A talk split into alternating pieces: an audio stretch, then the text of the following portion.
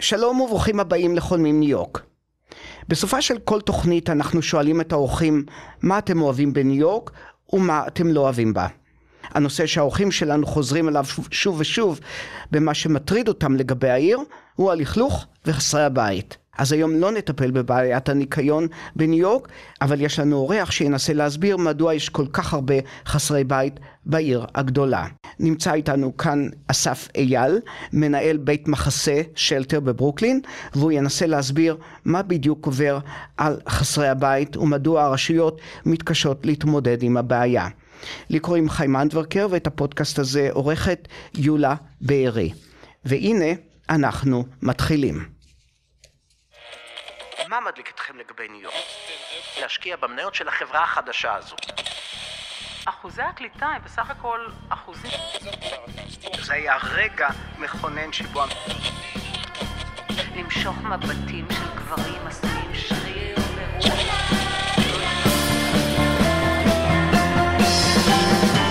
אז בואו נדבר ניו יורק.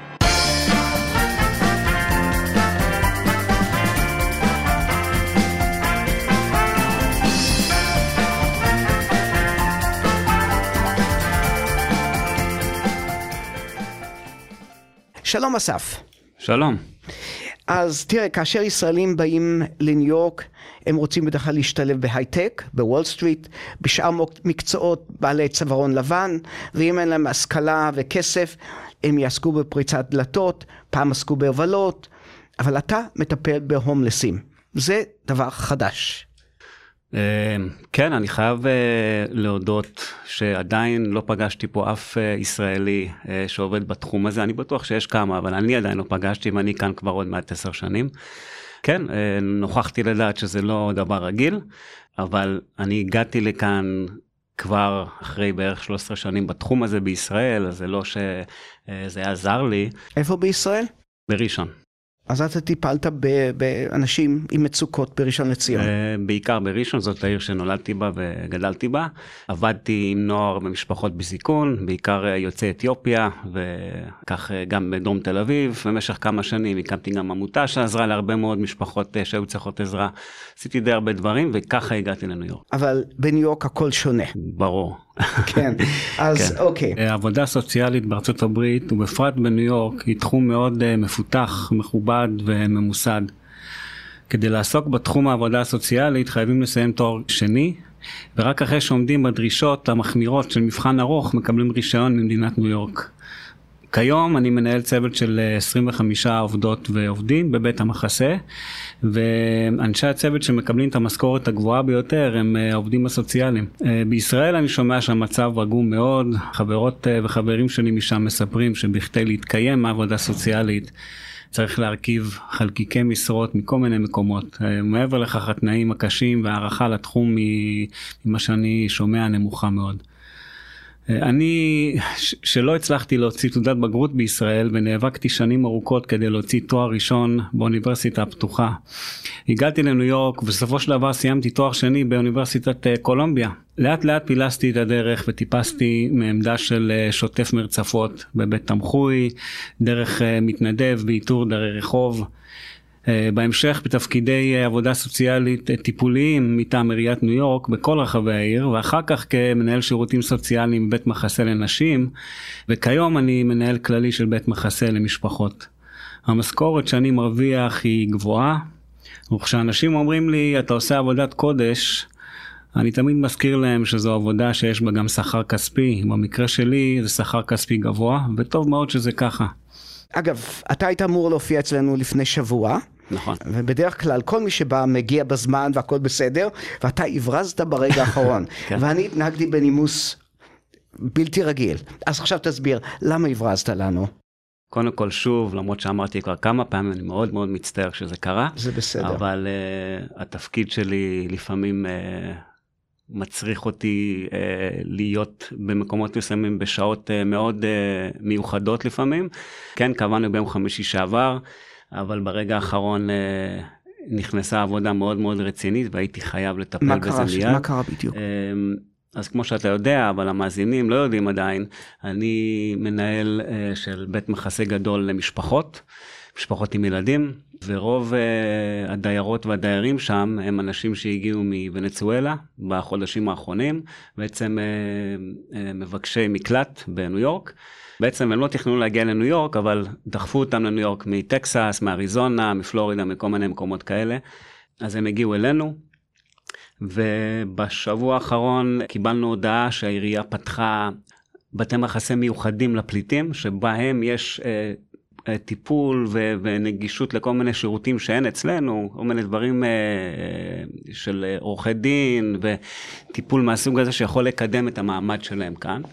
שזה דבר מאוד מאוד מבורך ומאוד uh, חשוב, ואני מאוד שמח לראות שזה קורה, אבל זה פשוט קרה מאוד מהר, ואני הייתי חייב לטפל בעניין הזה ולעזור למשפחות להבין שזה לטובתן, ולהעביר אותן, וזו הייתה עבודה שנמשכה המון המון המון שעות באותו יום, וחזרתי הביתה מאוד מאוד מאוחר, אבל בסדר. Uh, זה היה בסדר. מוצלח. כן. יופי. Mm-hmm. Uh, אז אני מקווה שכמה אנשים יצאו מאושרים מאותו יום. כן, בהחלט. יופי. אוקיי, עכשיו, תראה, יש בעיניי תעלומה. כמה חסרי בית יש בעיר הזאת? פעם אני שומע 40 אלף, פעם 60 אלף, אז כמה יש? כן, האמת שזאת אה, תעלומה שמאוד מאוד קל אה, אה, למצוא את התשובה לה, כי זה ממש מפורסם באתר של המחלקה בעירייה שמטפלת בחסרי הבית. אז כמה יש לנו 81 אלף חסרי בית, שחיים במאות בתי מחסה, בכל רחבי העיר. בכל הרבעים, לא מזמן אפילו בסטטן איילנד נפתח אחד, ככה שבכל מקום בניו יורק אה, יש בתי מחסה, גדולים, קטנים. אה, צריך גם לדעת שאוכלוסיית חסרי הבית מחולקת לאוכלוסייה של סינגלס, של אה, נשים או גברים. שהם בודדים, ללא משפחה. יש עוד אוכלוסייה של משפחות עם ילדים מעל גיל 18, ויש אוכלוסייה של משפחות עם ילדים מגיל בעצם 0 עד גיל 18. זאת האוכלוסייה הגדולה ביותר. וככה סתם בשביל אה, לקבל אה, תמונה מוחשית של המספרים, אז אה, אתה היית פעם באיצטדיון בלומפילד בתל אביב? כן. רובנו היינו שם. אם אנחנו ניקח את כל הילדים מגיל 0 עד 18 שהם חסרי בית בניו יורק, שחיים בבתי מחסה, אנחנו נוכל למלא את בלומפילד עד 0 מקום. זה המספר. בערך 29 אלף. זה עצוב מאוד. זה המספר של ילדים. כן. זה מתוך ה-81 אלף של כלל אוכלוסיית חסר הבית שנמצאים בתוך בתי מחסה. זה המון ילדים. המון ילדים שגם נולדים לתוך בתי מחסה. אצלי בית המחסה, מאז שהתחלתי לנהל אותו, נולדו 13 ילדים. וואו. בתוך בית המחסה, זאת אומרת לא, לא אז, פיזית. אז, אז זה ילדים שבעצם גדלים עם צורת חשיבה של חסר בית. בשנים הכי מעצבות שלהם הם בעצם די אבודים. אז אמ, קודם כל, שהות ממוצעת של אה, אנשים בתי מחסה היא בערך בין שישה חודשים ל-12 חודשים. אנשים לא נשארים שם, ל... בטח, לא, בטח לא משפחות. לא, קורה? אני אומר, המטרה שלנו כן. היא לקבל משפחות חסרות בית ולהעביר אותן למגורי קבע בעיר. אנחנו כן. עושים את זה כל שבוע. כל שבוע אנחנו מוציאים משפחות אחרי שאנחנו עובדים איתן במשך כמה חודשים, ואנחנו מעבירים אותם ל-permanent housing, למגורים. אז איפה זה? זה באותם, מה שנקרא projects, או זה בעצם לדירות? זה יכול להיות בכל מקום. זה יכול להיות דירות, זה יכול להיות דירה כמו שאתה ואני אה, חיים בה, אבל אלה יהיו דירות שה, שהשכר הדירה הוא אה, מסובסד על ידי העירייה, ובעצם הדיירים משלמים שליש משכר הדירה. כן. כשאנחנו מסתובבים ברחובות, אפשר לראות אנשים זרוקים כן. על המדרכות, אנשים שמתהלכים ברחובות ואתה רואה שמשהו לא טוב קורה להם. התפרסם איזשהו מספר בשבוע שעבר שכארבעת אלפים איש חיים ברחובות. אלה הם האנשים שאנחנו נתקלים בהם ואנחנו אומרים, וואו, לניו יורק יש בעיה גדולה מאוד. כן, uh, המספר הוא די מדויק, אבל צריך להבין שאם אנחנו מסתכלים על כל אוכלוסיית חסרי הבית בניו יורק, זה מספר שהוא, שמעתם על 81 אלף, אז 4,000 זה מספר יחסית קטן לעומת המספר הכללי. וכן, זאת בעיה, וכשאנחנו רואים את, ה, את האנשים האלה שנאבקים כל יום אה, אה, להצליח לשרוד יום ברחוב, או בעצם גם לילה ברחוב, זה מאוד מאוד קשה, זה, זה צועק, רואים את זה. זה מאוד מאוד אה, נראה לעין, וזה מעצים את הבעיה, אבל בסך הכל, האנשים האלה, שאתם רואים, שכולנו רואים, ניגשים אליהם המון נותני שירות גם מטעם העירייה וגם מטעם ארגונים שונים של, אה, של אה, שירות לאנשים חסרי בית, והם לא לבד. כן. הם נראים לבד ברגע, ברור, הם לא לבד. אם הם רוצים לקום ו- ולעשות איזשהו שינוי, יש מי שנותן להם יד, אני עשיתי את זה במשך uh, שנתיים, תפקיד כזה. יש מי שנותן יד, ואם הולכים ביחד, הרבה מאוד סיפורי הצלחה. הבנתי. ועושה רושם שהרבה מהם, יש להם בעיות נפשיות. תראה, להעביר לילה אחד ברחוב, לילה אחד, זה, זה כבר יכול לעורר כל מיני טראומות וכל מיני מקומות מאוד מאוד חשוכים ב, באישיות שלנו. הטראומה קיימת בכל מקום. ומשם גם, אתה יודע, מרחק קצר למחלות נפש, שזה מאבק מאוד מאוד גדול. חלקם, אנחנו רואים אותם ברחוב, אה, למשל, אה, כמו שאומרים, מדברים לעצמם. בעצם מדברים לקולות שאומרים להם כל מיני דברים, שמנסים להפריע להם או להגיד להם דברים לעשות. יש הרבה מהם שלא מודעים לכך שיש להם איזושהי בעיה, עבדתי גם עם כאלה. רוב מוחלט של האנשים לא בוחרים להיות ברחוב. הם לא רוצים להיות ברחוב, חוץ מאלה שהם מה שנקרא כאן with no insight. אין, אין מודעות בעצם למצב שלהם. הם לא חושבים שיש משהו שהוא לא בסדר. כן, עושה רושם של אנשים שזקוקים לטיפול ולא מטפלים בהם. זה בדיוק מה שאתה אומר, עושה רושם, אבל זה לא נכון. יש המון המון המון טיפול בניו יורק. אני עדיין כל פעם מחדש אה, אפילו שאני פה כבר קרוב לעשר שנים, ובתחום הזה.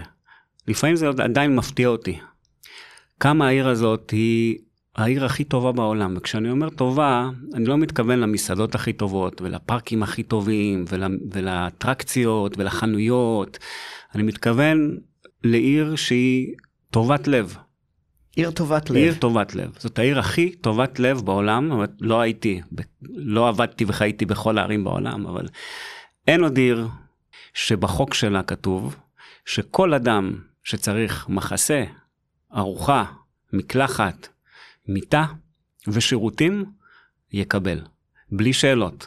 לא חשוב מאיפה הם הגיעו, לא חשוב מה המוצא שלהם, לא חשוב מה העבר שלהם, הפלילי, הנפשי, no questions asked. אז אם ככה אני מתאר לעצמי שחסרי בית מכל רחבי ארצות הברית באים לניו יורק. זה נכון מאוד, ולא רק מכל רחבי ניו יורק, מכל רחבי העולם, אני אספר לך סיפור קטן, מאוד מאוד קצר. לא, לא דווקא על חסרי בית, אלא על אנשים שמנצלים את ניו יורק ולוקחים את זה ל, לרמות שמאוד מאוד uh, הפתיעו וגם הכעיסו אותי. באיזשהו שלטר של משפחות, אבל בלי ילדים, פגשתי זוג שהגיע, והם נראו, הם, הם נשמעו לי אירופאים, הם פשוט אמרו לי שהם הגיעו לטייל בניו יורק לכמה חודשים, והם יודעים שניו יורק זה בחוק, ברגע שמגיעים לאחד ממרכזי האינטק הגדולים, ומכריזים שאנחנו חסרי בית, אז אנחנו מקבלים בית, אנחנו מקבלים שלטר. זה לא בית, אבל זה מקום לישון בו.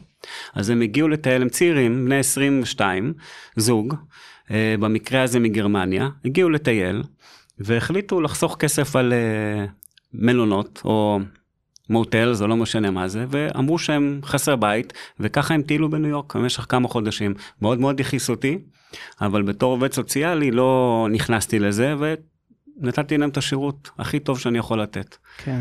אבל זאת דוגמה קיצונית. כן, את אלה שהם חסרי בית והם כן. ברחובות, אי אפשר בעצם לבוא ולהגיד להם, רבותיי, אתם זקוקים לטיפול, אתם מחויבים לעבור למעון, אולי לטיפול במוסד כלשהו. כן. אי אפשר לעשות את זה? אפשר, להגיד אפשר. וכמו שאמרתי, יש פה מאות אנשים שמסתובבים ברחובות כל יום, כל שעות היום, כל שעות הלילה, בתוך הרכבת התחתית, בפארקים, בכל מקום. אז איך אנחנו רואים 4,000 חסרי בית ברחובות? אמ, צריך גם להבין שאנשים נכנסים ויוצאים מהמקום הזה. זאת אומרת, זה לא אותם, כמובן, לא אותה קבוצה של 4,000 שהם כל הזמן באותו מקום, בניגוד למשל ללוס אנג'לס או סן פרנסיסקו, ששם אין חוקים ואין שירותים, אין תשתית כזאת, אז שם רוב האנשים הם ברחוב. אצלנו רוב האנשים הם לא ברחוב. אפשר להגיד ולהציע ושוב כמו שאמרתי לתת יד למישהו או מישהי ולחייב אותם שצריכים לחייב אותם רק במידה והם מהווים סכנה לעצמם או לאחרים זה כבר אה, ברור שפשוט המשטרה או צוותי התערבות פסיכיאטרים מתערבים ולוקחים את האדם מהמקום הזה ומביאים אותו לטיפול.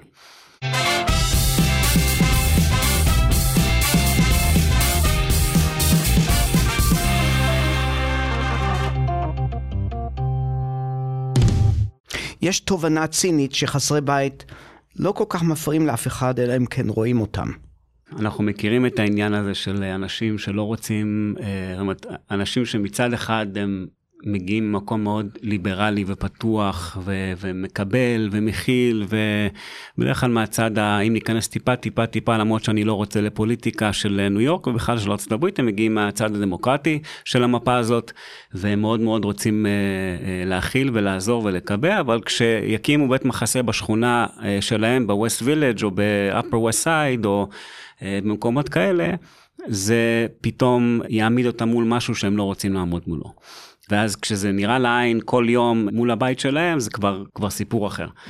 הבעיה היא מאוד שוב היא מאוד מאוד נראית בכל ניו יורק. אבל בזמן האחרון באזורים שלא רגילים לראות אה, אנשים אה, לאו דווקא ברחוב אני מדבר על ממש אנשים שחיים בתי מחסה ועדיין אנשים מוצאים את זה מפריע ו... ויש אנשים הרבה בעיות עם זה, אני בעד זה, אני חושב שזה חלק מה... אני חושב שיש עכשיו מגמה של הרשויות כאן להעביר ולהקים מעונות לחסרי בית או בתי מחסה כן. באזורים שהם מבוססים. כן. בעבר זה היה יותר במקומות מרוחקים, כן. בברוקלין, בקווינס, נכון. אולי מקומות אחרים, ועכשיו בעצם מעבירים אותם לאזורים שהם אה, מבוססים ממש. כן. זאת אומרת, אני יודע, אני גר באפר ווסט סייד, אז אני שומע על הרבה מאוד שנעשה שם בתחום הזה. אני לא כל כך שומע על פארק אבניו ומדיסון אבניו, כן. אבל... אה, פארק אבניו זה סיפור מאוד מאוד מעניין ומיוחד. בעצם השדרה הזאת מספרת כל הסיפור של ניו יורק בעיניי. אני יכול, אני יכול אה, אה, לדבר על זה במשך כמה דקות. קדימה, אבל זה אני, מעניין. אני אקח אותך עכשיו לטיול בפארק אבניו. כן. אז אנחנו מתחילים מהצד, ה, מהקצה הדרומי של פארק אבניו. כן. שבו אנחנו רואים...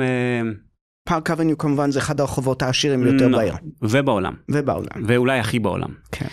בתחילת השדרה, בצד הדרומי שלה, אנחנו נראה קצת כמה בנקים, אולי איזושהי חנות קטנה של, אה, של איזשהו משהו קטן, אבל מיד אנחנו נראה שכל החנויות נעלמות, וכל מה שאנחנו רואים זה את השדרה הרחבה עם שני כיווני נסיעה, שבאמצע יש צמחים ועצים ו- ומאוד מאוד מטופח ויפה, ובניינים שלא נראים משהו מיוחד, אבל אנחנו יודעים שיש שם דירות של מאות מאות מיליוני דולרים, ויש שם את האנשים הכי עשירים בעולם שחיים שם, אבל אין חנויות, אין שום עסק שם, שום דבר, רק האנשים שחיים שם, ככה זה ממשיך, אנחנו מתקדמים, אנחנו עולים צפונה לאט לאט, אנחנו ברחוב 50, אנחנו ברחוב 60, אנחנו ברחוב 70, שם באמת חיים האנשים הכי עשירים בעולם, אין שם מכוניות, המכוניות שלהם הכל מתחת לאדמה, הם יוצאים משם והם חוזרים לשם וזה הכל, ולא רואים אותם. לאט לאט אנחנו מתקדמים, וכשאנחנו מגיעים לרחוב 98 בפארק אבניו, קורה משהו מאוד מאוד מפתיע, מאוד גדול. האי, אי התנועה הזה עם העצים והפסלים וה, וה, והשיחים וה, והיופי הירוק הזה וה...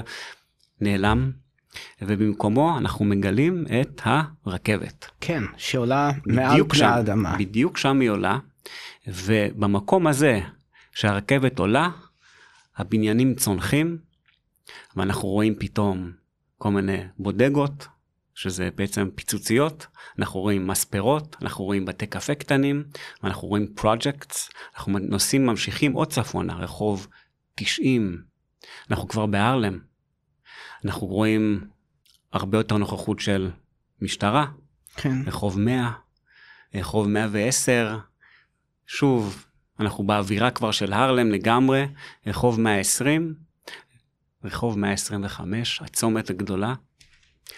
אנחנו מגיעים לתמונה ההפוכה ממה שראינו בפארק אבן עם אנשים חליפות שמטיילים, אה, אה, הולכים לעבודה שלהם או, או לבית שלהם, לאנשים ששוכבים על המדרכה, אנשים שמכורים לסמים, אנשים רעבים, ממש עולם אחר לגמרי, בנסיעה של שבע דקות. אנחנו רואים את כל הסיפור, את כל הקיצוניות הזאת. זה הניגוד הזה בין עושר נכון, מטורף לחלוטין נכון. לבין עוני ואומללות כן. בשבע דקות. שבע דקות, כל הסיפור הזה. הקיצוניות, הניגודיות, האכזריות, אה, הפערים, ממש בכמה דקות, בתוך העיר, בעצם עיר הבירה של העולם, בעיני הרבה אנשים. כן, אז איך זה שהם לא בונים באזור העשיר, בתי מחסה לחסרי בית, באזורים אחרים דווקא יש החלטה שכן, למשל ה-upper west side, ששם כן. אני גר. כן. טוב, אה, יש הרבה הבדל בין העשירים ביותר בעולם של פארק אבניו לבין עשירים כמוך. כן, או, תודה. כן, יש, הרבה, יש די הרבה הבדל. כן. אני חושב שבעתיד יש סיכוי גם שזה יקרה. שגם, זאת אומרת, בפארק אבניו יש בתי מחסה, אבל הכל קורה מעבר לרחוב 98. כן. אין שום דבר מתחת לזה. יש הרבה, אני הייתי בבית מחסה אחד כזה, שדרך אגב נהרס לא מזמן, כי הבניין היה פשוט בלתי אפשרי, אז הרסו אותו, אבל יש בתי מחסה על פארק אבניו, אבל בצד הלא נכון של פארק אבניו. בדיוק כמו שבסנטרל פארק, יש לנו סנטרל פארק, כולנו מכירים. כולנו, כן. לא כולנו אוהבים, אבל כולנו מכירים, אנחנו רואים את זה בסרטים, אנחנו רואים את זה בסדרות טלוויזיה, אנחנו רואים את זה כל הזמן. יש גם את ה-wrong side of the park, את הצד הלא נכון של הפארק, וזה הצד הצפוני, שתיירים לא מגיעים לשם. הקצה הצפוני, הקצה הצפון-מזרחי יותר נכון, יש שם בית מחסה ענק על הפארק, עם נוף לפארק. אבל זה הצד הלא נכון של הפארק. קורים שם המון המון דברים שלא נראה לי שאנשים יכולים לדמיין אותם קשורים לסנטרל פארק, אבל אנחנו בסנטרל פארק, פשוט בצד הלא נכון, בדיוק כמו הצד הלא נכון של פארק אבניו. קצת לספר לך, אני גר דווקא לי, לא רחוק מ projects, בעצם בכל רחבי ניו יורק יש לך projects, כן. שאנשים מעוטי הכנסה מתגוררים שם, בדרך כלל מדובר באפרו-אמריקאים. והנה ב- באזורים, אבל באופן כללי ב-upper west side, כמו באזורים אחרים, מכניסים הרבה מאוד מעונות לחסרי בית בשנים האחרונות. ואותם אנשים ליברליים שחיים שם, אנחנו יודעים שה-upper west side הוא מאוד ליברלי, יש ביניהם כאלה שמרגישים מאוד לא בנוח עם זה ש, שמקימים בתי מחסה ליד מגרשי משחקים, ליד אה, מקומות שילדים נמצאים בהם, יש שם פינות עישון ליד כן. ילדים. בסך הכל אנשים בנו את ה... קנו את הבתים כן. שלהם, את הדירות שלהם במחירים מאוד גבוהים, ופתאום שמים להם שם הומלס שלטר. נכון. אז אני רוצה לחבר את זה לסטיגמה שהיא מאוד כמובן, אם אני אומר סטיגמה היא מאוד מאוד מוטעית. כי כשאנשים חושבים על בית מחסה, על מה הם חושבים? אני אומר לך עכשיו בית מחסה, מה האסוציאציה הראשונה שעולה לך לראש? בית מחסה. אומללות, כן. רעש, כן. סמים, כן. אלכוהול, יפה. אנשים לבושים בצורה אה, מרושלת תודה, מאוד, תודה. אם הם לבושים. כן, תודה רבה, מצוין. כן. אני חושב שרוב האנשים חושבים ככה, ואני לפני שהגעתי לכאן ונכנסתי לעולם הזה, גם אני חשבתי ככה. אני לא שונה ממך, אני פשוט, יש לי פה המון ניסיון כן. בתחום הזה. זאת האסוציאציה, זאת הסטיגמה. זה מאוד מאוד מאוד רחוק מהמציאות. מאוד רחוק. בית מחסה כזה, שהוקם ב-upper west side למשל, אני לא יודע איזה סוג זה, אם זה ליחידים, אם זה למשפחות, אני לא יודע. אבל בוא נגיד שזה, ל... בוא נגיד שזה ל... ליחידים, בוא נגיד שזה לנשים יחידות, single women. כן. אנחנו מדברים על נשים מגיל 18 עד 90, תהיי מנהל של בית מחסה של נשים אה, לפני התפקיד הזה. כן. נשים שברובן עובדות, אנחנו צריכים להבין שאנחנו נוסעים בסאבווי ואנחנו רואים אנשים לידינו שהולכים לעבודה. הרבה מהם הגיעו מבית מחסה בבוקר, הולכים לעבודה, חוזרים לבית מחסה בערב. אלה אנשים שעובדים, אנשים שמנסים גם ללמוד, זאת אומרת, להתפתח מעבר לעבודה, לפתח את עצמם. אנשים שיכול להיות שהם חסרי בית לתקופה מאוד מאוד קצרה. אה, אני רוצה להגיד עוד משהו כאן על, על כל, ה, כל המצב הזה בניו יורק, כולם יכולים להיות חסרי בית. אנשים חיים במצב, הרבה אנשים חיים במצב, שאם הם מאבדים את מקום העבודה שלהם, אם המשכורת שהם מקבלים היא לא מספיק גבוהה, הם יכולים להיות מפונים מהדירה שלהם, והם חסרי בית. זה הכל, מאוד מאוד מאוד פשוט. ואכזרי וקשה, אבל מאוד פשוט, וזה כך קורה בהרבה מאוד אה, מקרים. כן, היא אכזרית. כשאני אומר היא אכזרית מאוד והיא רחומה מאוד. עיר של ניגודים, עיר מאוד מאוד מיוחדת. אבל בית המח... לחזור לבית המחסה הזה, ש... שתיארת את הנשים שחיות שם, זה לא תיאור נכון, זה תיאור שהוא מאוד מאוד מאוד רחוק מהמציאות, כי בתוך בית המחסה יש צוותים של עובדים סוציאליים. ו- ומטפלים שונים, ויש פעילויות, ויש אנשים שעוזרים למצוא אה, דירות לאנשים, ויש כל הזמן טיפול, כל הזמן מעקב, כל הזמן פגישות. זה לא איזשהו warehouse, זה לא איזשהו מחסן לאנשים, זה מקום שיש בו עבודה, קשה, כל יום, יש צוותים שעובדים מאוד מאוד קשה עם האנשים, במקרה הזה שלך, של אפר ווסטסייד, נשים, שהמטרה שלהם היא להוציא אותם לחיים, בחזרה לחיים בדירות קבע, וזה, שוב, זה קורה כל שבוע. לכל שלטר יש מטרות שהוא צריך לעמוד בהן. אבל יש הרבה שיגידו לך, תראו, אנחנו אה, נפגשים עם חסרי בית, שהם לפעמים אגרסיביים, לפעמים הם מתנהגים בצורה לא נאותה. כן. אה, והם שיכורים, mm-hmm. משתמשים בסמים, היום בעצם כולם כבר משתמשים, אז זה כבר לא, לא משנה בכלל. וזה לא נעים להיות ככה, זו שכונת המגורים שלי. כן. אז מה אתה אומר להם על זה? זה מאוד מאוד לא נעים. אני עכשיו שומע שאתה מדבר על אנשים שהם בעצם דרי רחוב. כן. אתה לא מדבר על אנשים שהם בתוך בתי מחסה. כן. אתה מדבר על דרי רחוב. כן.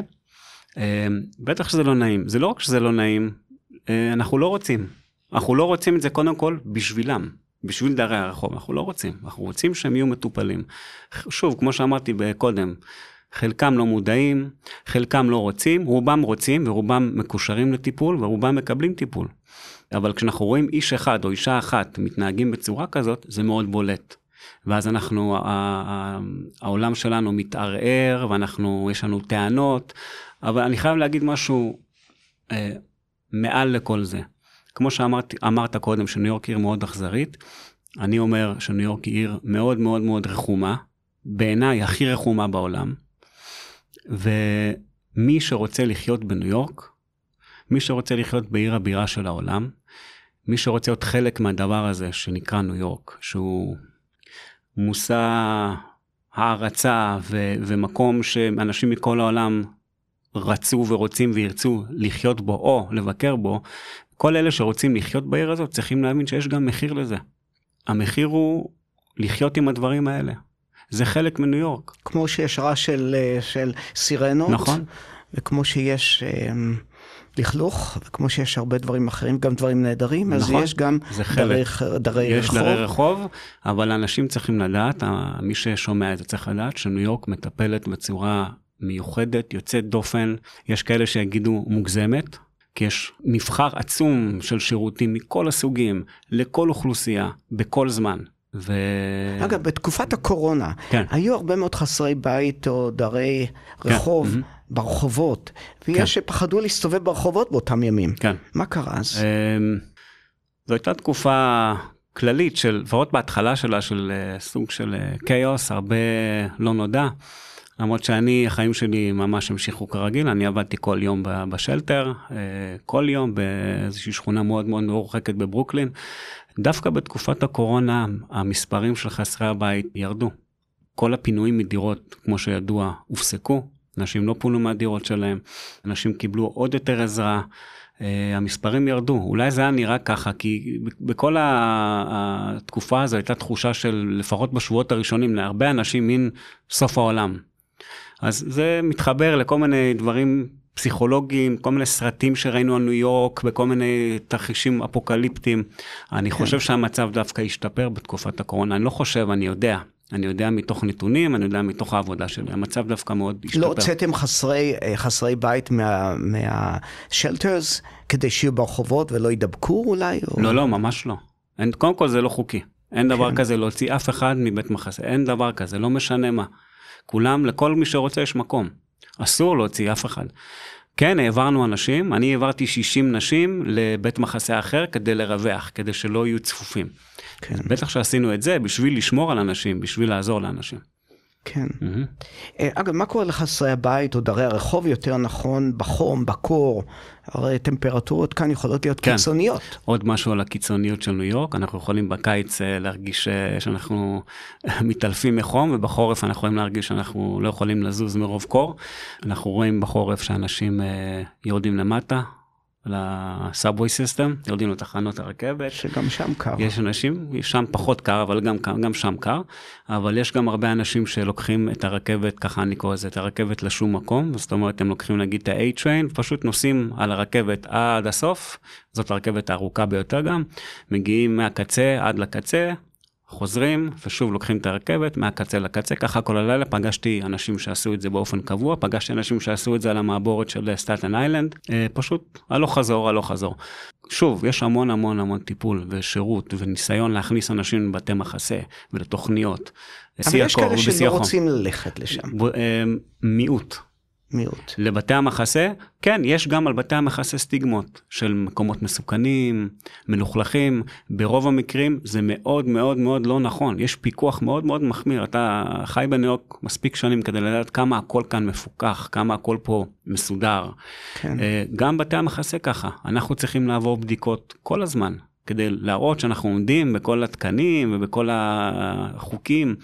עוד סטיגמה שלצערי פוגעת בדרי הרחוב, כי הם מפחדים לחלקם ללכת לבתי המחסה, למרות שבמציאות אין להם הרבה סיבה לפחד. אני לא יכול באמת להיכנס לחוויה של מישהו שצריך להיכנס ל- ל- לחיות בבית מחסה, אבל אני מספיק שנים הייתי בהמון המון בתי מחסה, ואני אומר את זה בזכות הניסיון הזה.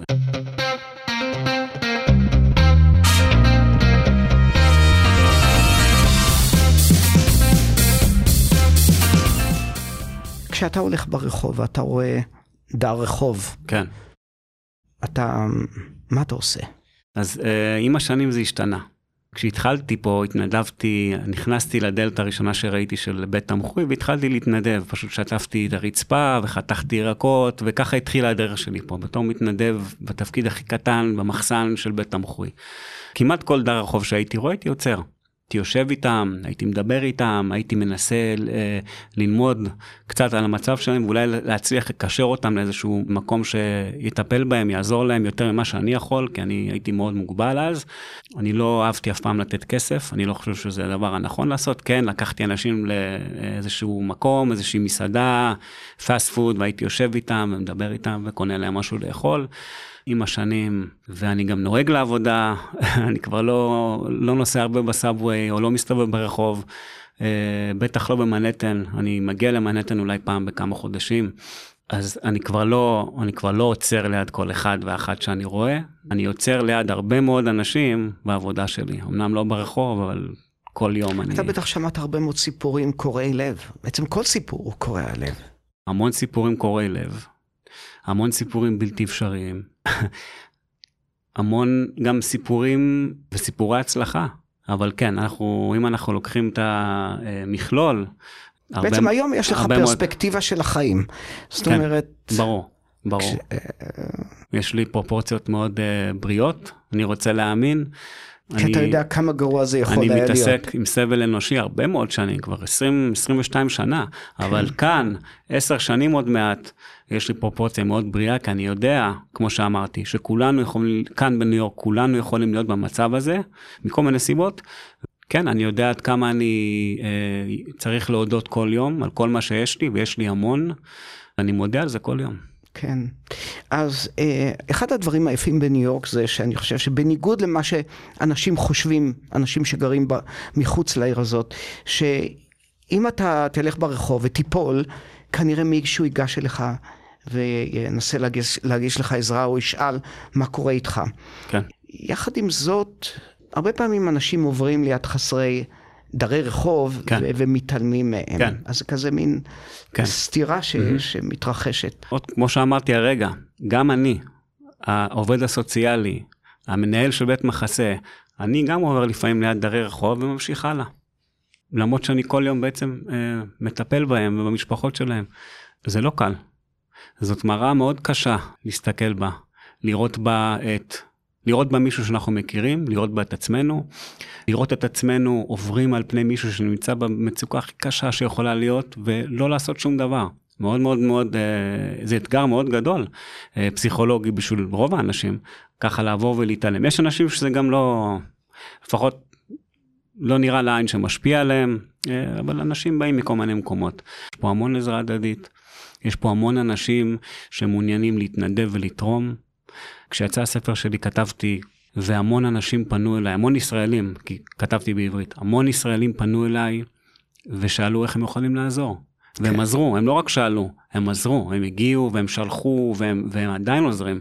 בעצם כל, כל המטרה שלי, גם המטרה שלי כאן, עכשיו שאני יושב פה איתך, היא לתת שירות, או, בעברית זה פחות מתרגם טוב, אבל service. אני בא לתת שירות, אני רוצה שאנשים יקשיבו וזה אולי יעורר אצלם משהו, יעורר איזושהי שאלה או השראה, ש, שיגרום להם לעשות משהו. ואני לא מדבר על לשבת על המדרכה עם מישהו שנראה שהוא אה, או היא מתמודדים עם מחלת נפש קשה או, או מכורים לסמים, אני לא מדבר על זה, אני מדבר על כל דבר.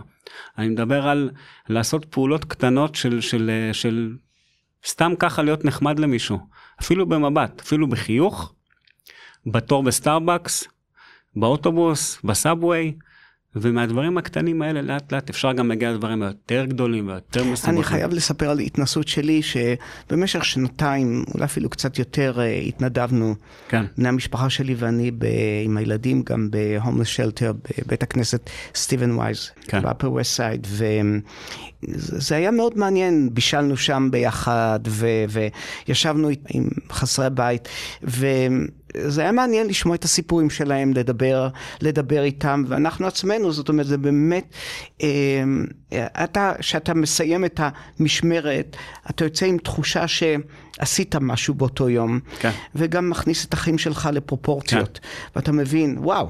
אנחנו בני מזל. זה לא דבר כל כך פשוט לזכור את זה, נכון. כשאנחנו, מפריע לנו שלא הצלחנו לקבל את הכרטיסים נכון, לקונצרט נכון, כזה או אחר, נכון כי מאוד. הכל נמכר או שהכל יקר מדי. נכון. אבל זה מכניס לך את החיים לפרופורציות. כן. אז אני יודע שזה כמו, כמו קלישאה, אבל בסך הכל אתה גם מרוויח מ- ברור. מה, מההתנסות בטח. הזאת. אגב, הסאבווי הפך להיות מקום שאנשים אומרים, הוא לא בטוח. אנשים משתרעים שם כן. על ה- למושבים, לפעמים הריח הוא מאוד לא נעים, יותר נכון להגיד מסריח. כן. גם לפעמים אתה מרגיש שאתה עומד במצב בעייתי מבחינת ביטחון פיזי. אני לא חושב שהעירייה עושה עבודה טובה מדי בעניין הזה של ה subways. אוקיי.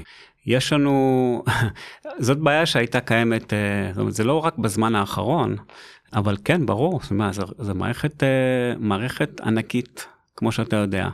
אני חושב שברוב מוחלט, שוב, זה עוד פעם, זה מה שנראה לעין ומה ש... מה שלא רואים, שזה באמת מקום אה, בסך הכל בטוח. ברור שיש אנשים שמגיעים לקרונות ובהם יש מישהו ששוכב ומסריח ו- ו- ומתנהג בצורה לא אה, רציונלית. אי אפשר לכסות כל קרון, אי אפשר לכסות כל תחנה בכל זאת, אבל יש הרבה נוכחות, גם של צוותים של uh, uh, מתנדבים וגם של משטרה, ודווקא ראש העירייה כן uh, שם על זה הרבה יותר דגש בזמן האחרון, אבל uh, ברור שאם אנחנו נוסעים בסאבוי לבד בלילה ויש איזשהו מישהו בקרון שנראה מאיים, אז זה חמור מאוד, זה לא צריך להיות, אבל אנחנו בניו יורק, ואני חוזר שוב, אני לא מדבר על זה שאנחנו צריכים פה להודות על זה שיש לנו הזדמנות לסכן את החיים שלנו בסאבווי, אני לא מדבר על זה, אבל זה חלק ממה שניו יורק הייתה והיא, וזה חלק מהמחיר שאנחנו משלמים על להיות חלק מהדבר הזה, עיר הבירה של העולם, ואם אנחנו רוצים לחיות כאן, זה חלק מזה. כן, היה לא מכבר מקרה שבו חסר בית, או דר סאבווי, תקף נוסעים ואחד הנוסעים איש מרינס כן. אה, לשעבר, mm-hmm. חנק אותו למוות. כן. זה מקרה קיצוני, אבל אתה רואה שלפעמים הדברים האלה יוצאים מכלל שליטה. כן. אה, מה אתה חושב על מה שקרה? קודם כל, אה, אנחנו לא רוצים להגיד שכל מי שעושה משהו שהוא לא רגיל בסאבווי הוא דווקא אה, חסר בית. לא חייב להיות ככה. צריך קצת לנתק את, ה, את הסטיגמה הזאת. כל, אני לא יודע את כל הפרטים, אבל ממה שראיתי, אני חושב שהיה שם אה, שימוש מוגזם כוח, לפי דעתי. אני חושב שלא הייתה סיבה אה, לעשות את מה שנעשה שם, היה אפשר לנטרל את האיום הזה שאני בטוח שכן היה איום. אנשים לא סתם קופצים על אנשים בסאבווי כי זה משהו שהם אוהבים לעשות. אני חושב שזה לא היה צריך להגיע למצב של מוות, ועל כל מקרה כזה קיצוני מאוד של, של מוות, יש 100 מקרים שלא מסתיימים ככה. אמרת שאין עובדים סוציאליים ישראלים, לפי מיטב ידיעתך. לא, לא אמרתי שאין, אמרתי שאני עוד לא זכיתי לפגוש בעבודה שלי, בתחום שלי, עובדים סוציאליים ישראלים, או אנשים שבכלל עובדים בתי מחסה. בטח שיש עובדים סוציאליים ישראלים בעיר, אני מכיר כמה, אבל הם לא עובדים במערכת בתי המחסה. עכשיו, פגשת ישראלים שהם דרי רחוב, או לא. חסרי בית? לא ישראלים, ולא יהודים, ולא זכיתי, או אולי, אולי זה מזל, אולי זה טוב, שלא יצא לי לדבר עברית אף פעם בעבודה, בשום מצב, בשום סיטואציה. פעם אחת קראו לי מהר מהר להגיע, כי יש מישהו שמדבר עברית, אז הגעתי והתיישבתי מולם, והם נראו לי שהם יכולים לדבר עברית, אבל הם דיברו ערבית. הם היו ממצרים. קרובי אז, משפחה, כן. כן.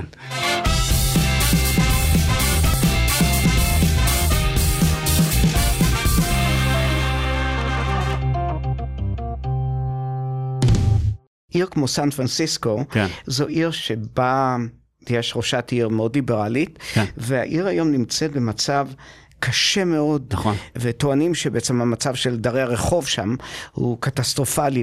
מרכז העיר כן. הולך ו- ומתרוקן, אנשים פוחדים להסתובב שם. כן. זה תחום שחייבים להיות כל הזמן עם האצבע על- הדופק כן. בעניין הזה, ואי אפשר לתת לדברים לצאת מכלל שליטה. טוב, קודם כל אנחנו יכולים לדבר על ההבדל הראשון בין סן פרנסיסקו לניו יורק, או בין לוס אנג'לס או כל עיר שאתה רוצה בארצות הברית לבין ניו יורק, זה לא בחוק של סן פרנסיסקו אה, לתת לאנשים מחסה, אין שם מערכת, אין שם תשתית כזאת כמו שיש כאן. אנשים ברחוב, יש שם בעיה מאוד גדולה של סמים. אה, זמינים, פחות שיטור, פחות אכיפה של, אה, של המקרים האלה, פחות סדר, וזאת אחת התוצאות של זה. מאוד מאוד אה, קשה ועצוב לראות את זה, במצב שבו רוב חסרי הבית הם ברחוב, לעומת בניו יורק, שהמצב הוא הפוך, שרוב חסרי הבית הם בתוך בתי מחסה, רוב מוחלט. אמרנו שחסרי בית מכל רחבי ארצות הברית והעולם מגיעים לניו יורק, אבל יש גם מצבים שבהם ערים מעודדות אנשים, צאו לניו יורק, שם אתם יכולים לקבל מה שאתם צריכים. אני לא יודע אם ערים בצורה ממסדית כזאת שולחת, שולחים אנשים לניו יורק בגלל זה, אבל אני כן יודע שמטקסס ואריזונה ופלורידה שלחו לנו את כל הפליטים שהגיעו אליהם, גם איזשהו, איזושהי הצהרה פוליטית של המושלים הרפובליקנים של המדינות האלה, וגם... אה, כן, אה, באופן אה, היסטורי, אנחנו גם יודעים שניו יורק היא עיר, אה, עיר מקלט, סנקטורי סיטי, שצריכה ורוצה לטפל בכולם, וככה הייתה לאורך כל השנים, והתוצאה היא שמשנה שעברה אנחנו פה, לעיר נוספו בערך 45 אלף פליטים שהגיעו לכאן.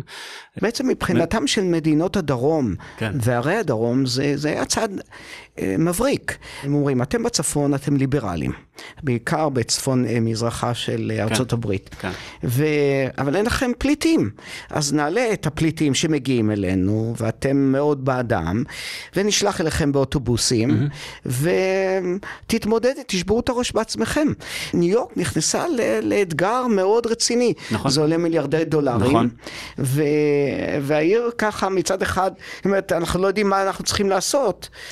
מצד שני, אה, זאת אומרת, אנחנו ליברלים, אנחנו רוצים לעשות משהו. נכון, אז זה לימבו כן, כזה. נכון, זה אבל אין באמת, זאת אומרת, כן טקסס ואריזונה ופלורידה שולחים לכאן אנשים, גם כי הם לא מסוגלים.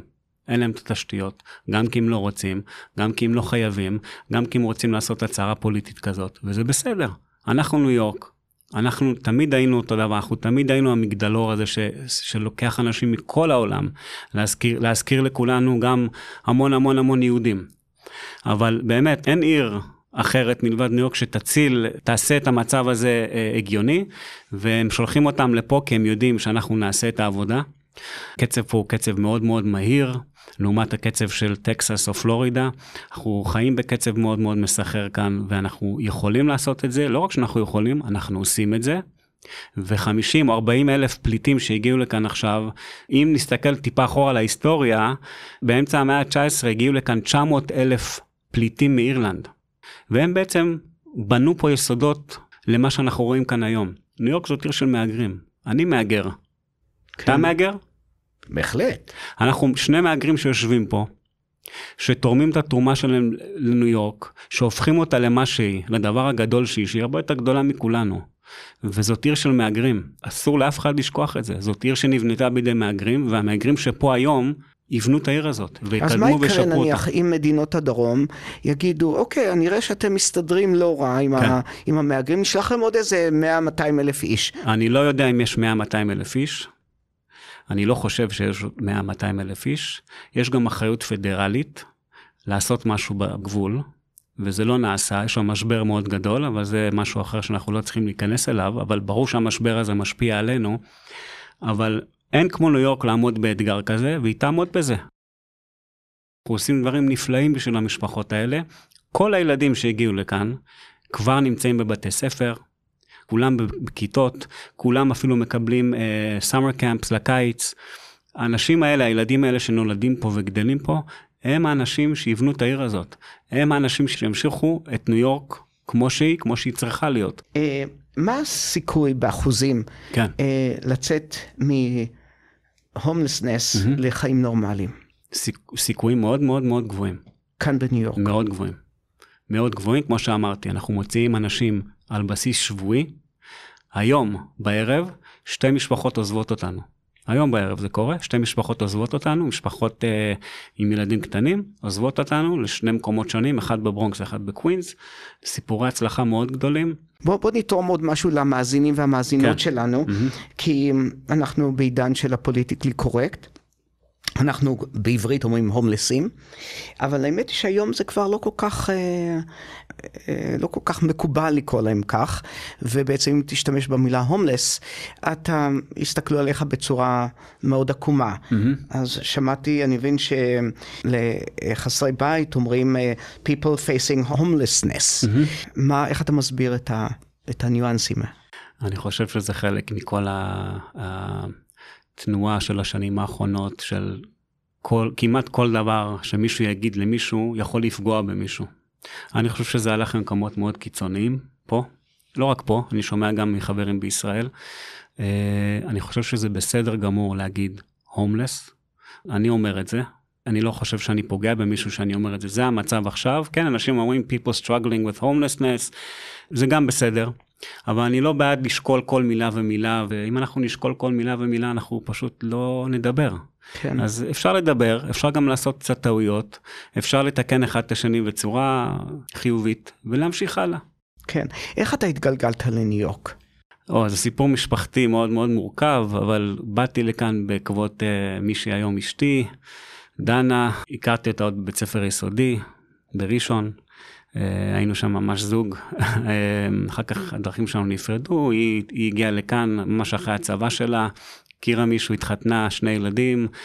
אנחנו באיזושהי דרך חזרנו להיות בקשר כאנשים בוגרים, ומצאנו את עצמנו ממש אה, ביחד, והיא הייתה באיזושהי עבודה שאפשרה לה להיות גם בניו יורק וגם בראשון, וכשנולד לנו הבן הראשון שלנו, אה, החלטנו שאי אפשר לחיות כך יותר, ופשוט עברנו לגור בניו יורק. לא רציתי, אפילו יותר מזה, אה, זה, זה המקום האחרון שעניין אותי.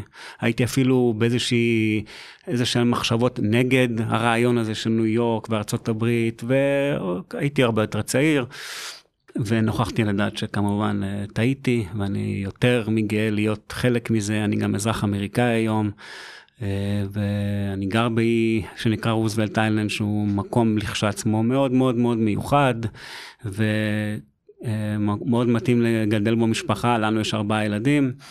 ועוד משהו קטן, אני בעצמי גדלתי במקום הזה אה, לפני הרבה שנים, הייתי בן שלוש, אבא שלי נשלח לפה לעבוד, ואני אה, גדלתי באי הזה, והיום אני שמח לחזור אליו, וכבר עוד מעט עשר שנים לגדל את המשפחה שלי על האי הזה. כן.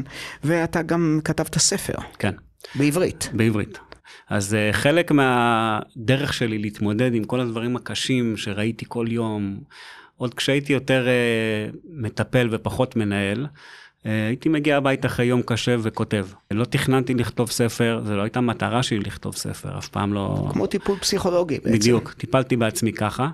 זה ספר של אה, סיפורים קצרים, 49 סיפורים קצרים, שמתארים את כל הסיפור הזה של חסרי בית, אבל לא רק, זה בעצם הסיפור של ניו יורק. כמו למשל הסיפור הקטן על פארק אבניו, מין טיול גדול בניו יורק בכל מיני ח- אה, פינות נידחות שאף אחד לא מכיר. אם אנחנו ניסע למקומות שאני אוהב מאוד ומכיר טוב מאוד, אולי אתה לא, כי אתה הרבה שנים פה, אבל אנשים לא יאמינו שזאת ניו יורק סיטי. זה לא דומה לשום דבר שאנשים חושבים שהוא ניו יורק. אז כן, כתבתי סיפורים, לאט לאט זה נאסף, וחשבתי שאולי אה, זה יכול להיות מתאים להיות אה, ספר, והספר יצא בעברית, והספר גם יתורגם לאנגלית. מה ו- שם הספר? שפת רחוב, שפת רחוב, כן. בהוצאת בהוצאת ספרי ניב, ספרי ניב. כן, כן. אולי תיתן לנו דוגמה של סיפור דרמטי אחד כן. של בטח. אחד ההומלסים שהזכרת בטח, בספר. בטח. יש בניו יורק אי שנקרא רנדלס איילנד. וזה אי שהוא אה, מוכר לניו יורקרים כאי שיש עליו מגרשי בייסבול וכדורגל והופעות מדי פעם ופסטורלי עם נוף מאוד יפה לעיר. אפשר להגיע אליו אה, היום כבר במעבורת אבל אה, אפשר להגיע אליו ב- ברכב או באוטובוס. כן, הילדים שלי שיחקו שם כדורגל, כן. וריח הביוב אוקיי, אה, מתנשא כן, מרחוק. כן, גם חלק מניו יורק שאני, זה חלק, זה, זאת ניו יורק. כן. בכל מקרה, אי גדול שלא גרים עליו, אה, אין שם מגורים, אבל אה, הרוב זה באמת מגרשי טניס, בייסבול, כדורגל, ובקצה הדרומי שלו יש ארבעה בתי מחסה, שרוב האנשים לא יודעים שהם קיימים, או לא יודעים מה, זה, מה הם הבניינים האלה בקצה פה. ובתי המחסה האלה הם שמורים לפדופילים, רוצחים, אנסים, אנשים שהגיעו ישירות מבתי הסוהר לבתי המחסה. יש ממש כמו קו רכבת דמיוני מבית הסוהר לבית המחסה, וגם חזרה, מין ככה הלוך חזור. זה רק לחסרי בית? כן, אז או- כשהם או יוצאים, כשפדופיל יוצא מבית אה, בית סוהר, הוא נמצא במאגר של עברייני המין. כן. אף אחד לא נותן דיור או עבודה לאנשים כאלה. אז הם מגיעים לבית המחסה הזה שהוא מרוחק, שהוא לא ליד מגורים, הוא לא ליד שום שכונה. ואני עבדתי בשניים מתוך ארבעת בתי המחסה האלו, ואחד האנשים שנשלחתי לעזור לו היה פדופיל, מבוגר, שאנס ילדה בת 12, והבת הגדולה שלי באותו זמן הייתה בגיל הזה. אני צריך לפגוש אותו פעם בשבוע לשיחות ולנסות לקדם ולעזור לו. הוא לא היה יכול לעזוב את בית המחסה מעבר לגבולות של ניו יורק בגלל אה, צווים, בס- אה, הוא לא יכול לצאת מה, מהאזור. וכל מה שהוא רצה היה זקן והיה חולה, וכל מה שהוא רצה זה להגיע לפלורידה ולסיים את החיים שלו שם עם אחותו שחיה שם. אני ניסיתי לעזור לו בכל דרך, ובאותו זמן רציתי לחנוק אותו. רציתי, לא רציתי. היה לי מאבק מאוד קשה, לא רציתי לעזור לו. אבל מצד שני אני עובד סוציאלי, ואני כאן, אני עוד פעם, אני נותן שירות, אני בא, ל, אה, אני לא מתייחס ל, ל, לנושא הזה של העבר שלו, ואני בא לעזור. אני לא שופט, אה, ופשוט התמקדתי בלעזור לו ולהקשיב לו הצלחת? ולקדם אותו, והתקרבנו לזמן שזה אפשרי, שזה קורה, וזה גם סיפור בספר שלי. הגיע סוף שבוע, חזרתי הביתה, היה לי מאוד מאוד קשה עם כל הדבר הזה, כי בסופו של דבר אני יודע שאני עוזר למישהו שהוא עשה דבר כזה נוראי. כשחזרתי ביום שני לבית המחסה, חיפשתי אותו וסיפרו לי שהוא נפטר כן. בבית המחסה. אז לא הצלחתי להעביר אותו לאן שהוא רצה, אבל הצלחתי לתת לו אה, תחושה שיש מישהו שמסתכל עליו עם עין טובה ועם חיוך ואפילו מחבק אותו, כי עשיתי את זה. והשתתפתי איתו במקום שלו, הייתי איתו בתהום שלו ועשיתי כל מה שיכולתי בשבילו, למרות הכל. אני יכול גם לספר על ערב אחד מיוחד בזמן שהייתי מתנדב ומאתר דר, דרי רחוב ברחובות מנהטן. אה, הגעתי לבחור צעיר שישב על המדרכה, כמה רחובות ליד טיים סקוויר, ליד המזוודה שלו. התיישבתי לידו והתחלנו לדבר. הוא שאל אותי אם אני מעשן, וכשאמרתי לו שלא, הוא אמר שהוא הולך להשיג כמה סיגריות והוא נעלם. נשארתי שם לבד ליד המזוודה שלו, על המדרכה, ופתאום אני הפכתי להיות חסר בית. תחושה פיזית אה, שזכורה לי מהילדות בישראל היא התחושה של גלים שמתנפצים על הגוף שלי כשאני עומד בים במים הרדודים. אני בטוח שזו תחושה שמוכרת להרבה ישראלים, בטח גם לך, כאלה שגדלו ליד הים. התחושה הזאת חזרה אליי באותו ערב, והפעם אלה היו גלים של אנשים שהתנפצו עליי. במשך כמה דקות ארוכות מאוד, עברו על פניי מאות, אולי אלפים של אנשים שהמבטים שלהם התנפצו עליי גלים גלים, ממש בצורה אכזרית ביותר. היו כאלה שצחקו, היו כאלה שממש עברו מעליי כאילו אני לא קיים. מעט מאוד יצרו קשר עין. אף אחד לא עצר ושאל אותי מה שלומי. מישהו שם לי שטר של דולר בכוס שהייתה מונחת לידי. הרגשתי כמעט בלתי נראה, לא אנושי, כאילו אני לא קיים עבור רוב מוחלט של האנשים שעברו דרכי בדרכם לכבוש את היעד התיירותי הכי פופולרי בניו יורק. אולי בעולם. זו הייתה חוויה מאוד אה, חשובה ומעצבת, שמלווה אותי עד היום בעבודה שלי כאן אה, עם חסרי הבית בניו יורק.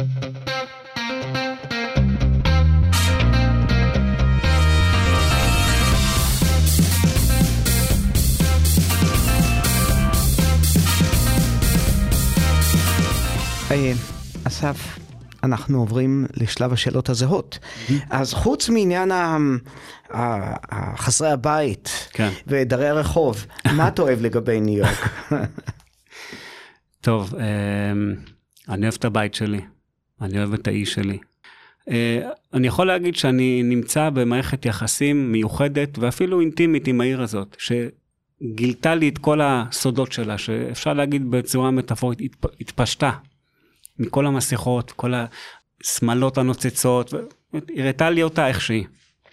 וכמו במערכת יחסים, אני אוהב את הפגמים, אני אוהב את הדברים, גם את הדברים האלה, ואני אוהב את החצרות האחוריות של ניו יורק, ואני אוהב את המדבריות של ניו יורק, אני אוהב את המקומות האלה, אני אוהב את האנשים שנמצאים שם. מדבריות של ניו יורק? מדבריות של ניו יורק. איפה זה? יש מדבריות מתחת לאדמה בתחנות הסאבווי, יש ממש מדבריות שם. ברור שאין שם חול, כן, אתה מבין? כן. יש שם מדבר.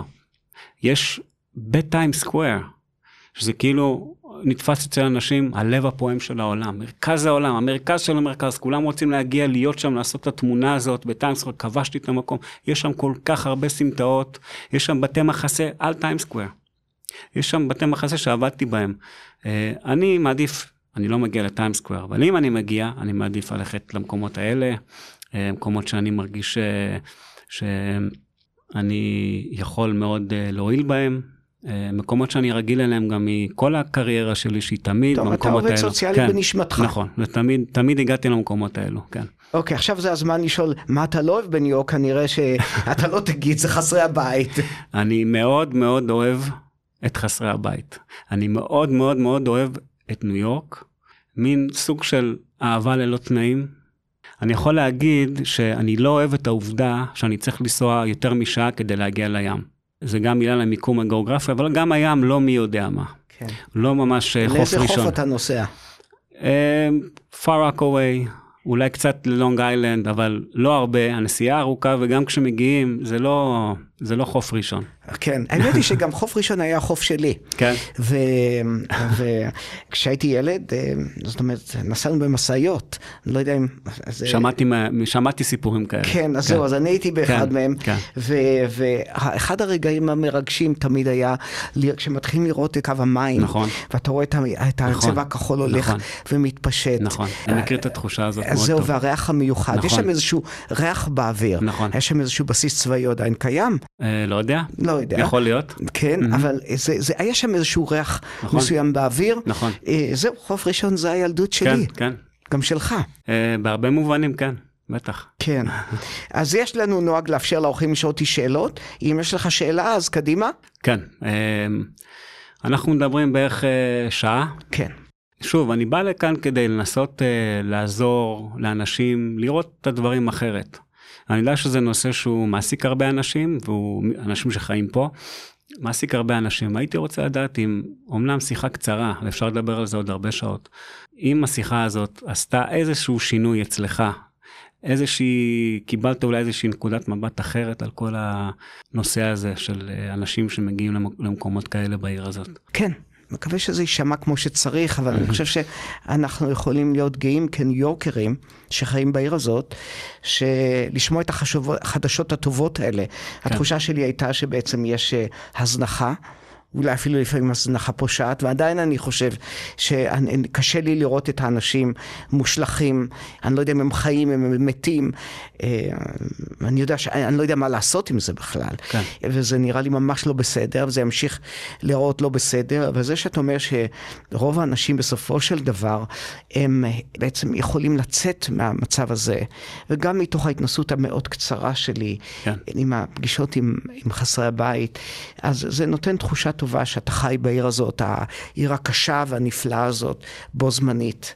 אה, כן. נכון. אז אני מרגיש קצת, קצת גאה, עדיין מאוכזב ממה, ש, ממה שאני רואה ברחובות.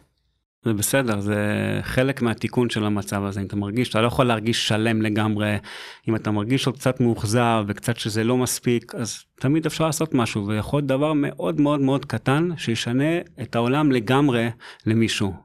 ויש פה המון המון הזדמנויות כאלה בעיר הזאת. כן. וכדאי לכולנו ל- לפתוח את העיניים ולנצל את זה. כן. אסף, אין לי מה להגיד חוץ מאשר כל הכבוד. תודה. אה, אז שוב תודה לך שהיית איתנו אסף, ותודה גם לכם המאזינים שהקשבתם. אנא שתפו את הפודקאסט עם כל מי שחולם על ניו יורק, על הדברים היפים שבה ועל הצרות שבה, ואנא שתפו גם בישראל, וכמובן לעשות subscribe בערוץ בו אתם מאזינים לנו, וזה אומר בספוטיפיי, אפל פודקאסט, אמזון מיוזיק, גוגל פודקאסט ואחרים. ונשמח כמובן גם לשמוע מכם. להתראות בפעם הבאה, ושוב תודה לך, אסף. תודה לך.